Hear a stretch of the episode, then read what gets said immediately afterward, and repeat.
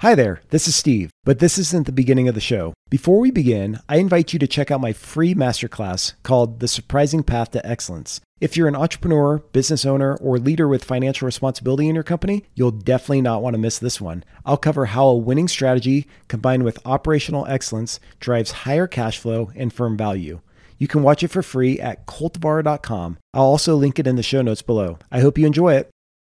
You're listening to the Strategic Financial Leadership Podcast, a podcast for entrepreneurs, business leaders, and professionals who want to elevate their game and reach new levels of abundance and success. I'm Steve Coffrin, the founder of Cultivar, and I've spent my entire career growing and turning around companies, and together we'll explore the latest happenings in the world of strategy and finance. Let's do this.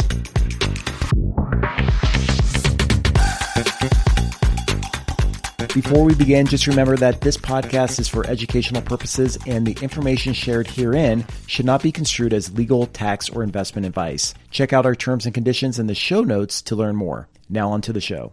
Bill is the chief financial officer of NervGen, a publicly traded regenerative medicine company dedicated to creating innovative solutions for the treatment of nerve damage. So, Bill, let me ask you this. What led you to this point in life? Right now, you're the CFO of, a, of an innovative biotech company called NervGen. When you were younger, is this something you aspire to, being a CFO? Well, I guess backing it up even before being CFO, I was uh, articled to be a CPA at, at uh, KPMG, and I always thought that uh, I was going to stay in public practice. I enjoyed the variety, I enjoyed the interaction with a lot of um, you know highly trained and smart people.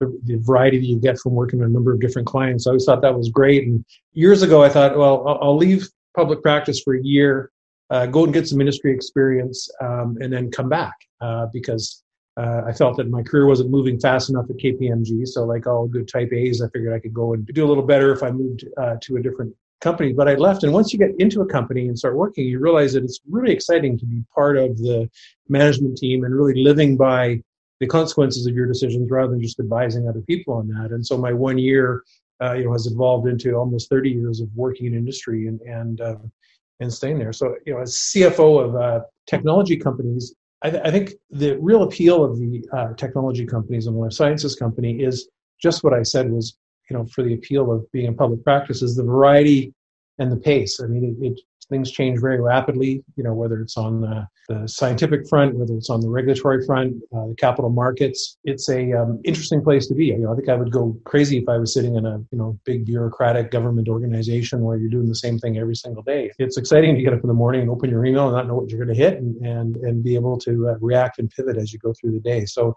it's really uh, you know a love of that type of fast pace and and, and ever change that has really uh, drawn me to uh, biotech. And then uh, NervGen uh, in particular was the opportunity to work with some people that I've worked with in the past uh, on a super interesting technology that's got a number of different ways that it can be successful. And having you know those multiple shots on goal and and ability to help steer that process, you know, both strategic and operationally was, was very appealing for me in uh, joining NervGen. And so let's let's dive a little bit deeper into your KPMG experience because I worked at EY and I had experience in public accounting as well, and I thought it was great experience. And you know, the big question if you're in public accounting is how long should I stay or should I stay? And, you know, what would be your advice to somebody who's listening right now? Maybe they're in public accounting, they're trying to decide whether they should get out of public accounting and go into private or public practice, you know, as a controller or a VP or some other financial leader. What would you say to them? Well, that's an interesting question. I guess, you know, from my perspective, like I said, there was a lot of the whole process of public accounting that I enjoyed. I enjoyed training staff. I was heavily involved in recruiting and bringing in new students and getting them interested in the learning process, the education process. I think in, in a company like you know KPMG or E&Y, any of the big companies, is is second to none in terms of getting that broad industry experience. But you, you really decide for yourself whether you want to be the one who's who's advising companies and advising uh, other people and having really diverse experience and, and being able to spread that around or you know focusing on you know specific companies at any given time and, and being a member of that management team. And i guess it's really where, what people's comfort level is. And certainly you know the real advantage in, in working for a large accounting firm is the diversity of experience you can get. So you can move around. You can do something one day then you know you can get an international transfer. You can work on audits in a number of different uh, industries. And that's you know can be extremely compelling to some people, and and uh, for others, you know, more take the path that I took, where you join specific companies, you know, and really dig into those companies and, and become, you know, embedded and part of a key member of the management team and driving forward that particular technology. So the variety yes. is within the company rather than across a lot of different companies. Yeah, that's a great perspective. When you were going through school, how would you describe yourself? Were you this uh, like nerdy math kid who really loved numbers, and as you got into accounting, were you like, yes, this debits and credit stuff is so interesting, and it, it's just you're something you're really passionate about, or like what got you into the world of finance and accounting?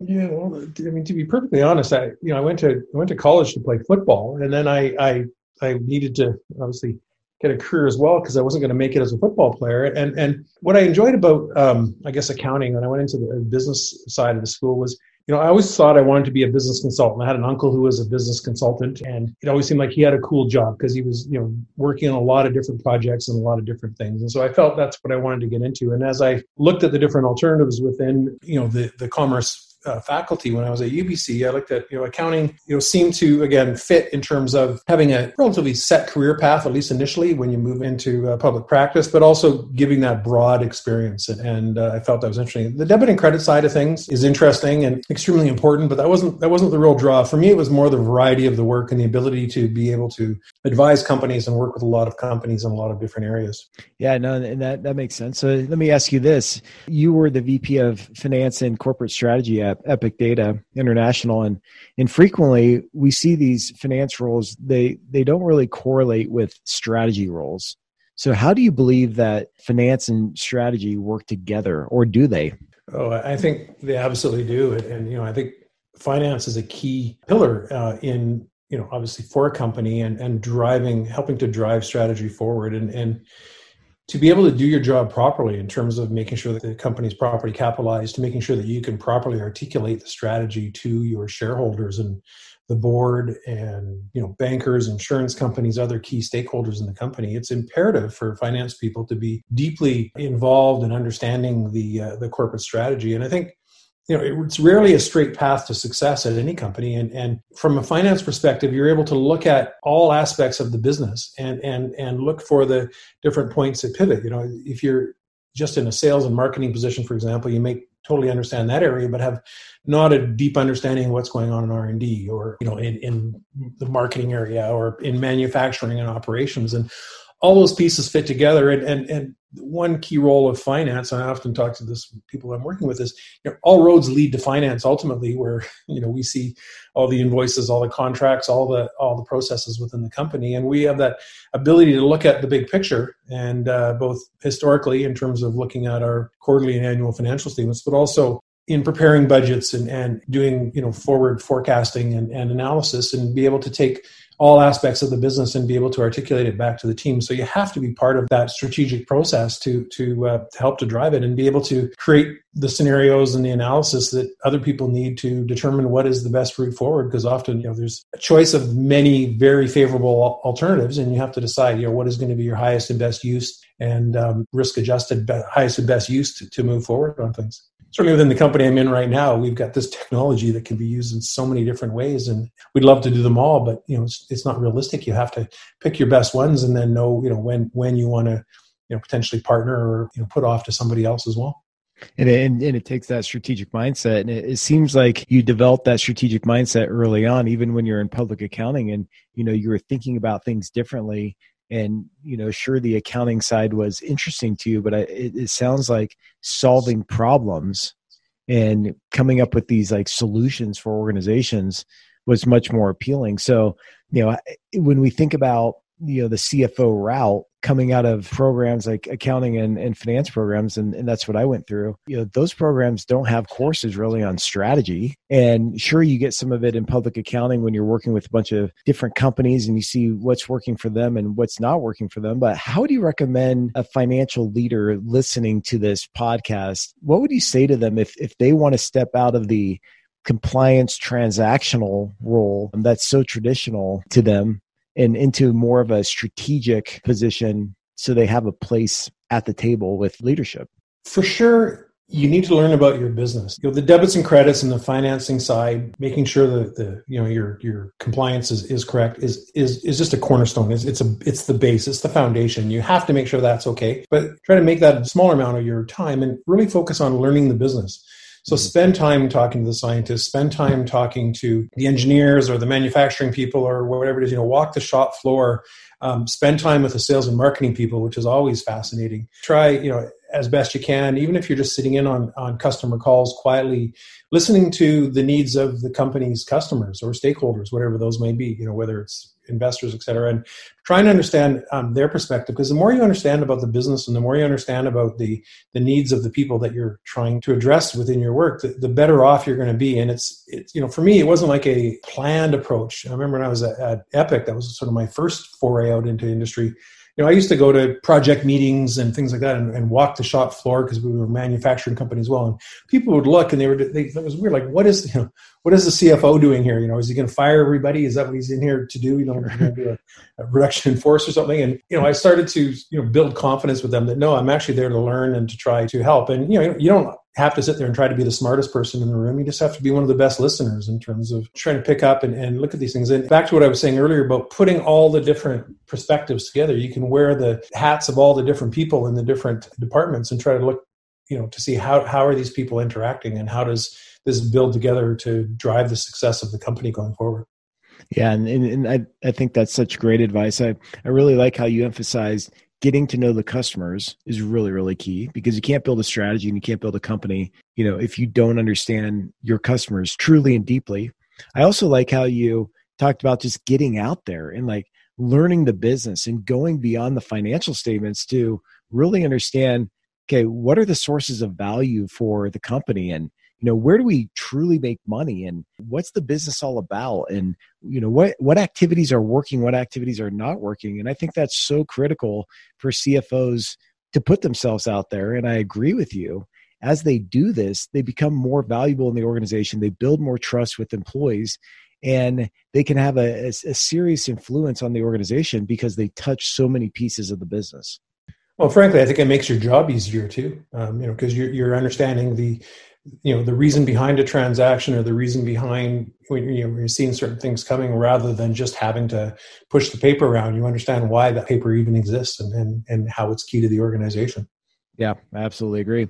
So why biotech and healthcare? What what makes you passionate about these fields? Well you know the the opportunity to get into uh, healthcare for me uh, came you know after I was at Epic, which was a technology company, a hardware and software and integrations company. Biotech was just getting started in Vancouver uh, at that time. This was back in the late 1990s. It was really in its infancy stage, and the company that I had a, an opportunity to join uh, was a private company looking to go public. It was technology that was brought out of the U.S. and moved up to Canada and Australia. You know, typically in Canada, it was always had been that Canadian technology was going to the states. So this was a, this was coming the opposite direction, which was very interesting. And, and what was happening at that time was, you know, I think the whole Vancouver area was sort of waking up to the value of knowledge based businesses. Before that, Vancouver really was focused on mining and forestry and, and sort of more resource type industries. You know, we got great universities. The capital was available in terms of venture capital funds were forming to support companies like that. So I had a chance to jump in really in its infancy and, and start to grow an industry that didn't really exist a few years before. And for me, it was it was um, you know extremely rewarding to be part of that in terms of growing that business, but also just the actual technology that that the company was uh, creating. We ultimately, you know, ten years later, after we went public, uh, both in Canada and the U.S., we ultimately sold it for a very nice return for our shareholders. So that was terrific for the shareholder side. But it's not just about making money, uh, you know, for either for yourself for your shareholders. It was also about you know creating something that was you know i guess for a greater good and it sounds a little bit corny that you know you're you're doing something you know to help the world but you know i had the opportunity i was at a, a wedding a few years ago my daughter was one of the bridesmaids, and one of the other bridesmaids, she was a sister of the bride, and, and, I could see she's wearing a headscarf, and I knew she had some sort of cancer, and, and I didn't really know the whole the story of it. But anyways, at the reception, we were talking, and I'm sorry, I just got, chills going down my spine telling you this now. But I was talking to her, and she was saying that she had a. Turns out she had blood cancer that our drug that we developed uh, helped to uh, work in treatment of. And it turns out she had taken our drug to have a successful stem cell transplant, and she had a successful stem cell transplant. She was in remission, and I know now that she she remains in remission. So when you have that chance to meet somebody who is actually, you know, especially at her age, I think she was 28 years old, to to have you know had a you know positive health outcome from work that you've been involved in even though i wasn't the scientist in the lab it was extremely extremely rewarding and makes you just want to get out of your chair and get back to work and get going on doing it the next time it's it's it's one of those industries where you can really make a difference in someone's life you know literally and whether they live or not. And and uh, you know having positive results like that is just incredible. Um, and this is one of the few industries where you can do that. That's a really powerful story. And you know i, I agree. It, it's not just about making money but it's it's following you know our passions and our purpose in life. Have you ever felt you know that your purpose wasn't aligned with what you were doing in life and you needed to make a major pivot? And if so uh, can you tell me a little, little bit more about that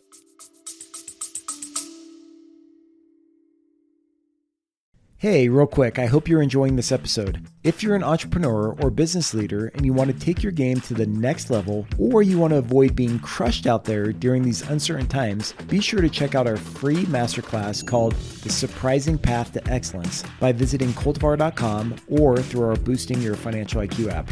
I'll link this in the show notes as well. I'm also offering some freebies, so be sure to check it out. Now back to the show. I don't think so because I guess for me, back to the sort of the you know the, the genesis of the conversation where you know I seek out change and variety and whatever that I never felt that I didn't fit in terms of you know finding you know sort of new things or, or new ways to go. I do think that you know company building uh, is you know to a certain extent a bit of a relay race at times, and you got to know when to hand the baton off to the next person and and be willing to actually let go of the baton and let the next person take it and run with it rather than trying to kind of hang on. And and so you know, partly you look at sort of you look at my skill set or where it is, and and as as you see companies growing to a certain uh, extent. In my case, it's always been a more of an exit where another company has come and bought it out. But you know, you do see it in other opportunities where you take it to a certain level, you be you know proud of where you took it, uh, but know when it's time to sort of hand it off to the next person and, and let them run with it. You, just, you know, chances are they probably couldn't have got it to where you got it to either. So it's a ever evolving process. So I've never really had that strong pivot where I'm needing to make a, a big change because I just felt it wasn't a right fit. Well, that's good because yeah, some people, you know, they're going throughout their careers and you know one day they have like a midlife crisis or they they realize that what they're doing is not aligned with you know their purpose in life and they make a radical change so it's interesting to hear your perspective. Let me ask you this What role does technology play in, in your organization and with you as a CFO? Well, it's definitely um, increasing all the time, particularly now in, in COVID days when we're all working uh, virtually to be able to share that information. But I think importantly, you know, the, the real benefit that you can bring from the finance role is, you know, sort of back to what I said, not just creating the financial statements and making these big, beautiful spreadsheets and, and crunching away on the numbers. But you know, having tools to make those effective. But you know, certainly from my perspective, good financial planning ability to be able to look at, you know, do scenarios. How do, how do you run scenarios? How do you set things up to be able to look at different alternatives? And so you can you know sit with your team uh, you know whether it's the manufacturing team the sales team all of them together and say okay you know given these different scenarios this is what the outcome is going to be. You know do we like this? If we change this this assumption or that assumption how does it drive uh, different scenarios and different uh, different capital requirements and, and company structuring requirements? And and so having technology that helps you be able to really analyze the numbers rather than just create the numbers i think is, is super key so always looking for ways to get rid of the, the routine you know make sure the routine is right but get rid of it and, and get to the point where you can actually sit and analyze the numbers and, and, and run scenarios with them and and what are, what are your thoughts on data analytics? Uh, do, do you think it's something that truly adds value to organizations and creates a competitive advantage? Is it too early to say, or what type of influence or impact has it had on your organization? Well, well, for us, you know, we're a research and development company, so we don't have customers, and at this point, we're we're strictly in development stage. But you know, I think data anal- analytics, uh, you know, needs to be used properly. You know, is the right question being asked on the data that's being uh, collected? And I think I think it does have a role. I think it, it's you know it's back to how can you collect large amounts of information without having to go out and you know talk to thousands of people or look at thousands or millions of transactions. So I, I definitely see a role, not so much in our particular um, industry right now uh, or my particular company right now anyways as we're just growing all of the data analysis we do which is extensive is, is related to scientific data gotcha that makes sense well, let's talk about going public. So, going public with a company is a, a, very strenuous process. Can you tell us about your experience with taking companies public? And do you have any advice for CFOs out there that are going through this process themselves or they're thinking about it? Yeah, I think two main things um, to think about as you're going through the process is one is I think it's important for an organization in, in you know, once that sort of decision uh, to to go public is made, is to do what I call practice being public. I, me- I remember first time took company public, and people would ask me, so say, so so what's different now? You're a public company, and and you know, happily I was able to say, well, not, not a whole lot because, you know, we worked ahead of time for months and, you know, even quarters getting into the cadence that you need to be in uh, as a public company. So that, you know, in terms of reporting to the board, we, we, you know, we didn't, you know, write MD&As, but we thought about this sort of disclosure you have to have, the type of systems you have to build in the place, which is which is the second aspect of it. So first of all, practice all the different processes you need to have, but also get the internal processes aligned and set up, not just within finance, but within the whole organization. Because really, when you are a public company, you need the support of of the whole company in terms of you know, when you're setting uh, you know public milestones and having to report against them, making sure that you've got proper internal controls in place, proper um, systems in place to do the reporting on time, et cetera, et cetera. The trick with that is to put all that in place without stifling the innovation that's that's created all the value in the company in the first place. I mean, there's nothing that scientists hate more is having somebody from accounting coming down and saying, "Well, you got to you know tick this box, you got to put your initial in this bottom right hand corner, and you got to do this process. It requires you know three different layers of decision making before you can actually do something. You know, you may need that, but but as you're developing these processes, you need to think through how are they being uh, received by the other people in the company. And what you don't want to do is, you know, scare people away with the sort of bureaucracy that you're creating to to make yourself in an appropriate position to be a public company. So there's a delicate balance there, and that's why starting early and talking again to your stakeholders internally, in this case, to make sure that they are aligned with uh, with what's required going forward, and then to make sure that those requirements, you know, are going to be acceptable to your banks, to your investors, to the securities regulators to the insurance companies, et cetera, et cetera. And and you can't just sort of flip a switch and say, okay, you know, today I'm a private company, I don't need to worry about this stuff. Tomorrow I'm public, all of a sudden I do. It's something that's got to be developed over a long period of time. Yeah, and, and, getting in that cadence, like you said, is is yeah. really good advice, and, and, really practicing it and setting up the right governance is is key for sure. Mm-hmm. So let's let's talk about M and A. Uh, you have strong experience with M and A as well. Do you have any advice for business owners considering M and A activities, and where do you believe they should start? I guess it comes back to strategy initially. You know, once you, you know, as part of your strategic assessment in terms of where the company uh, needs to get to, one of those, you know, branches is inevitably going to come to a buy versus build analysis. Whereas, you know, is it is it worth it for you to organically grow to the size that you need to do to achieve this potential outcome, or are you better off to try to find something you can, you know, glue into to to get you there faster, or to, to cover off an area where you're uh, particularly weak? And and I think that's a interesting assessment to do. Um, you know, sometimes we say, well, I don't want to go buy somebody because I can't stand the dilution or raise the money. But on the other hand, if you can bring in some key technology or some key skill sets, it's going to move you ahead by two or three years in your strategic plan from where you would be if you grew it yourself. Well, you know, is that worth it? Because now you're going to be quicker to market, you're going to be quicker to developing that. So I think that, you know, it's a key part of your strategic analysis. And once you've decided that, you know, it may be faster to to to acquire somebody to to put it in place or alternatively to sell yourself or sell a part of your business, then you want to start to look at not just your needs now at this point, but what are the needs of the potential targets, whether it's sure. who you're selling to or who you're buying from. And and looking for people that where it makes sense where you're going to have a mutual you know win-win, a synergistic win, because so many M and A's. You look at the statistics, you know they end up you know two years down the road they've essentially failed, and I think it's partly because you haven't really been able to align those uh, you know the, the goals and the needs of, of both parties on those things. But it could also be that you know the right strategy is buy something, you know, take that resources, use it hard for a couple of years, and then if even though you shut it down, it still moved you two years ahead of where you were going to be if you did it organically, and, and might still be the right decision. So you know all of this sort of ties back again to your long term strategy where you want to be.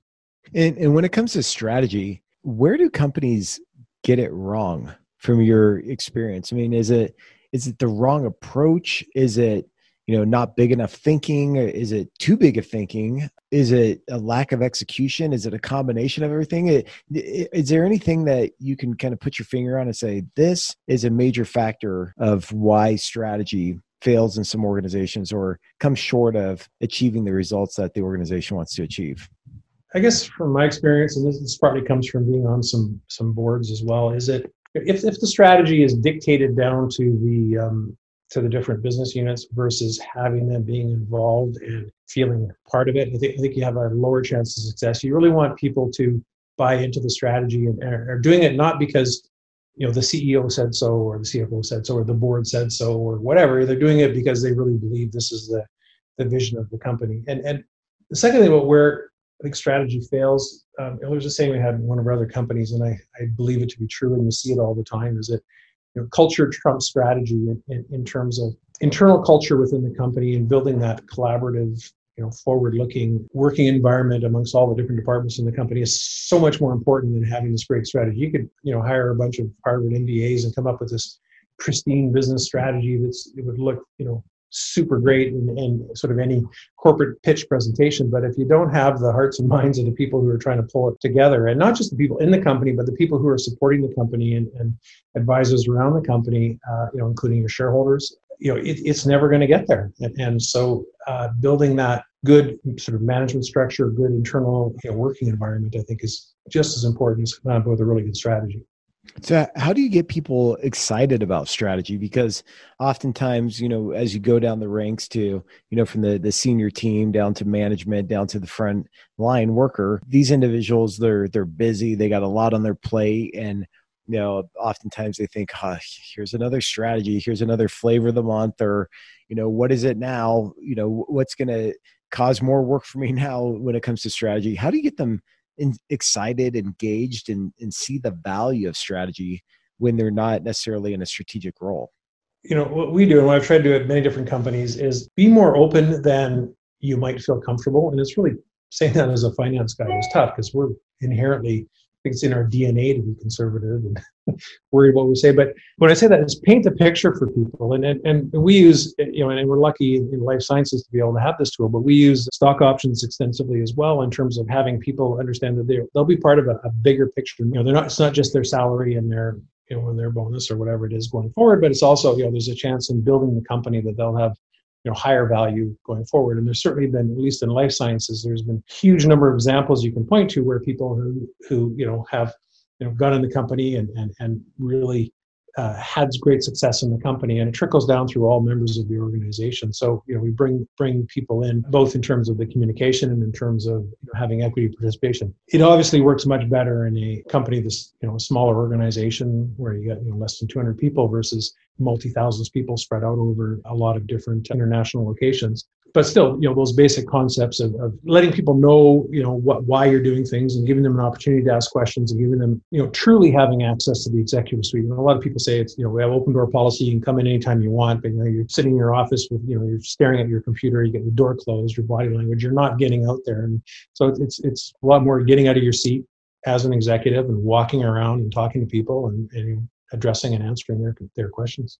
Yeah, that's great advice. So, what do you think about when it comes to the C suite? Who should own the strategy? Is the CEO own the strategy, the CFO, the COO? Is it a combination of the group? Who in your mind owns strategy, not just now, but as we move into the future?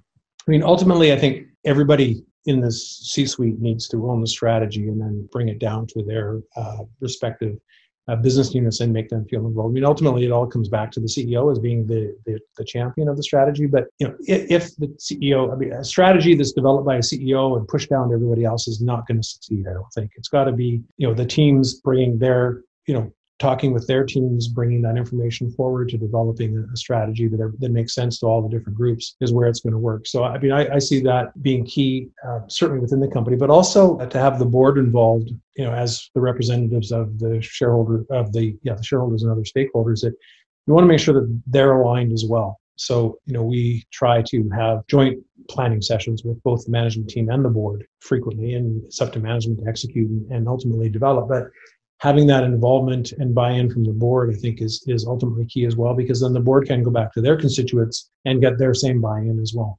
So, how do you see the relationship between the CEO and the CFO becoming stronger, and and how can CEOs and CFOs collaborate better with each other? Because those are two critical roles. You know, when you have strategy and finance combined together. Through your experience, how do you see that working well together, the CEO and the CFO?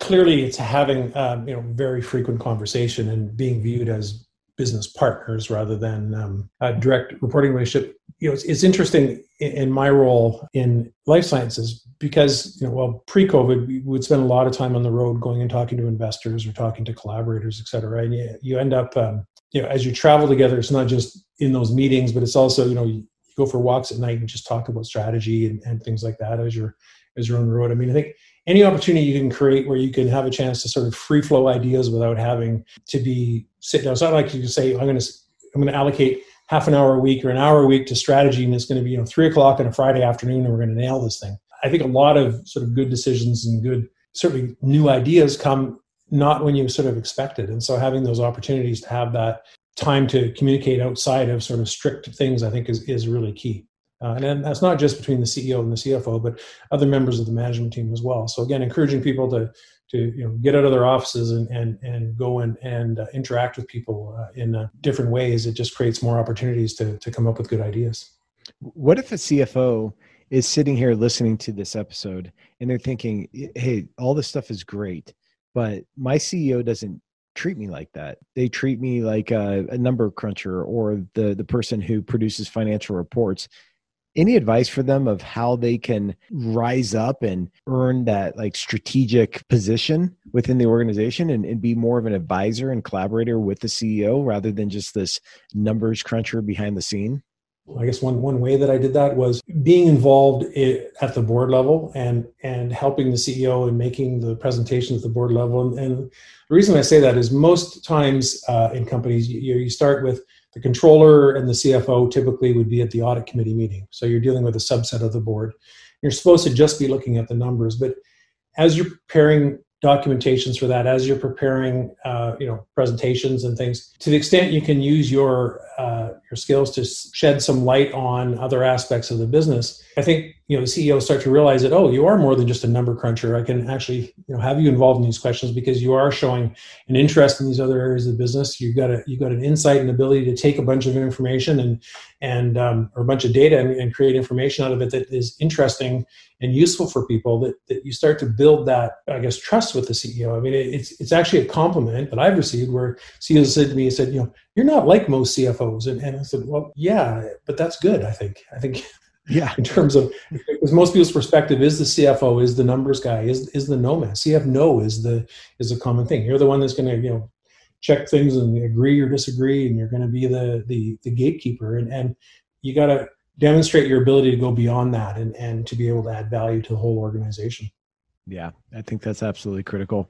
And I, I, really like how you keep driving home the point of, you know, getting out there, knowing the business, talking with people. And, you know, I, I thought that was key when I was CFO of getting out there, visiting job sites, talking to people, you know, walking around our different office floors. And I have to admit, I wasn't always the best at that. It's hard to get out of my office and get out of the meeting and, and actually walk around and have conversations. But when I did and I got out there in the field, and I was able to see what was going on in the business is very powerful. And we opened up a, an office out in Australia, and I, I, took the trip out there with the chairman of our company, and we went and visited the team out there, and we visited a few job sites, and you know, I, I, think it, it said a lot to the team that, you know, the CFO and the chairman were out there shaking hands with people and meeting teams and taking an interest in their work and exhibiting to them that, hey, we do more than just crunch numbers and serve as a gatekeeper to the organization. Yeah, I agree. I mean, I think people really appreciate it when you really take an interest in what they're doing and trying to understand uh, their part of the operation. And then,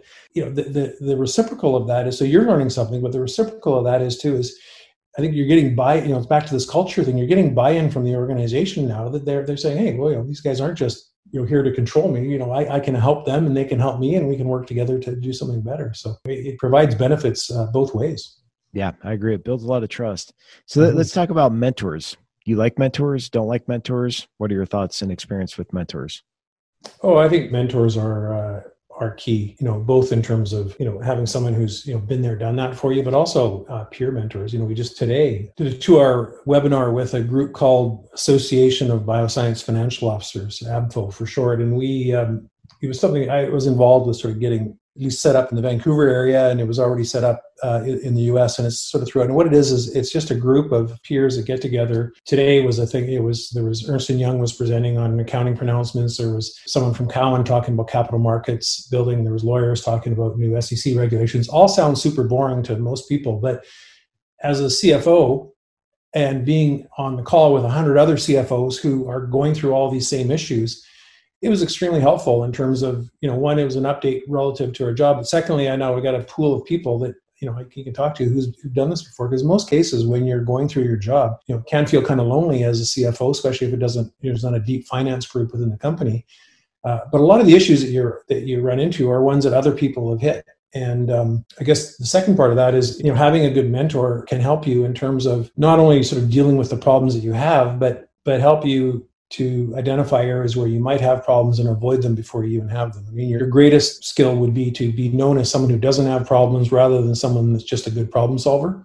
You know, some, some you know, being a good problem solver is important, but that you don't want that to be your only thing because what you want to do is not have those problems in the first place. So having somebody who's been there and done that and can point out and say, hey, you know, by the way, you know, you're about to step into a huge hole over there that you can't see. Um, you might want to just look at that before you before you go ahead and do that. And I think that um, a mentor is very useful at that. And it doesn't necessarily need to be a finance mentor for something like that. You know, if you find a board member that you can be sort of take you under their wing and they can help sort of point on sort of general business um, ideas, I think that's just as useful as having a, a financial mentor as a, as a finance person. Yeah, and it's really neat that you have that group and that support system around you. What if somebody doesn't have that and they're looking for a mentor? How do you find a mentor? Do you just go up to somebody and say, "Hey, will you be my mentor?" Or is it a little bit more informal than that? How do you do that? it's interesting. Well, I mean, for me, it was a combination. You know, back to starting in at a company like KPMG. So KPMG had a fairly structured mentor mentorship program, and you know, one thing I found as going through that process, some of the mentors that I had there. I mean, I don't talk to the guys as much now. I'm getting a little older, but I regularly called them after I, I, left KPMG and was in industry working to, to have them as advisors when I just when I ran into different you know question marks you know what should i do? How should i handle it? And it wasn't these weren't technical accounting issues. These were more you know business culture issues. These were more operational type things. How do i get people to you know do things the way i wanted i think they should be done? Or how do i communicate? How do i deal with these certain problems? That was extremely helpful. You know i was also lucky in my in my first role to be working with the cfo who left a year after i joined and, and sort of threw me to the wolves but he he remained a very again a very key contact to have someone to just just run ideas by and you know, back to what I was saying, you know, point out those holes that you're about to step in before hopefully before you step in them. That's great advice. To avoid those holes to, you know, avoid failure, you know, in a CFO position, what does it take to be a good CFO? Certainly you need to listen and, and listen well both to the various different stakeholders and not just stay married to one particular perspective because a lot of people you'll, you'll get a lot of different points of view on different subjects and you know try to take that in and, and assess that information and, and you know in part use your financial skills to sort of analyze the you know you may hear one thing from a shareholder and something different from management and something different from a customer or something and you got to take all that together and say okay how, you know what, what is the right approach and whose way would would go the fastest. It's not just about the numbers sometimes. It's about sort of back to what i said it's about how does it affect the organization? How does it affect your overall strategy going forward? You know a short-term decision to to drive a quarterly number or result in a certain way can cost you big time in the future if you haven't sort of thought through you know a bit of a chess match to a certain extent is you know what, what is your next move going to be you know two or three quarters down the road from now if you do this now that's great.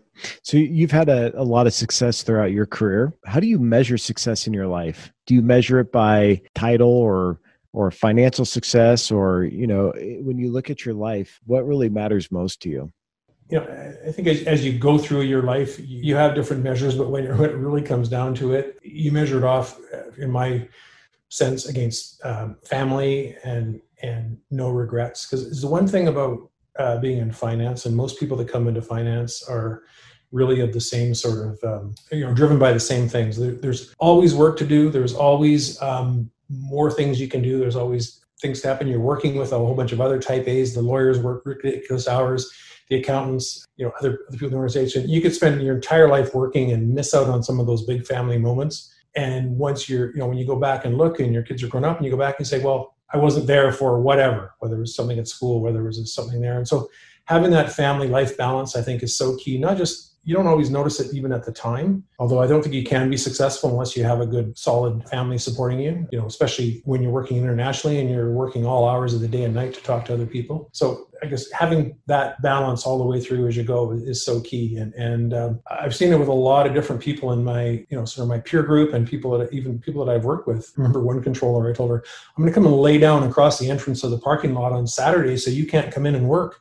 Uh, you go and do something else with your life. And, and, and she was just so dedicated to the job, which was nice and great, but I also know that there's more to it than, than just working all the time. And so having that work life balance and, and you need to drive it yourself because because if you don't, the work will consume you. It's always there and um, you need to make that a priority. Yeah, and that's so true. And, and that's something that I struggle with as well, Bill. You know, when I look at my life, when I look at my career, especially being an entrepreneur, it it's a it's a grind. You know, it's a lot of work, it's a lot of hours. And I think early on in my career, you know, I had this misconception where I told myself, hey, you know, kids are young right now, work a lot of hours. They're not going to really miss you anyways because they don't know differently. But then as you see research coming out and you know, as you get older and your kids get older, you think back on those days and it's like, wow, you know, those days were actually really important in not only the the child's development, but in the bond that you form with your family.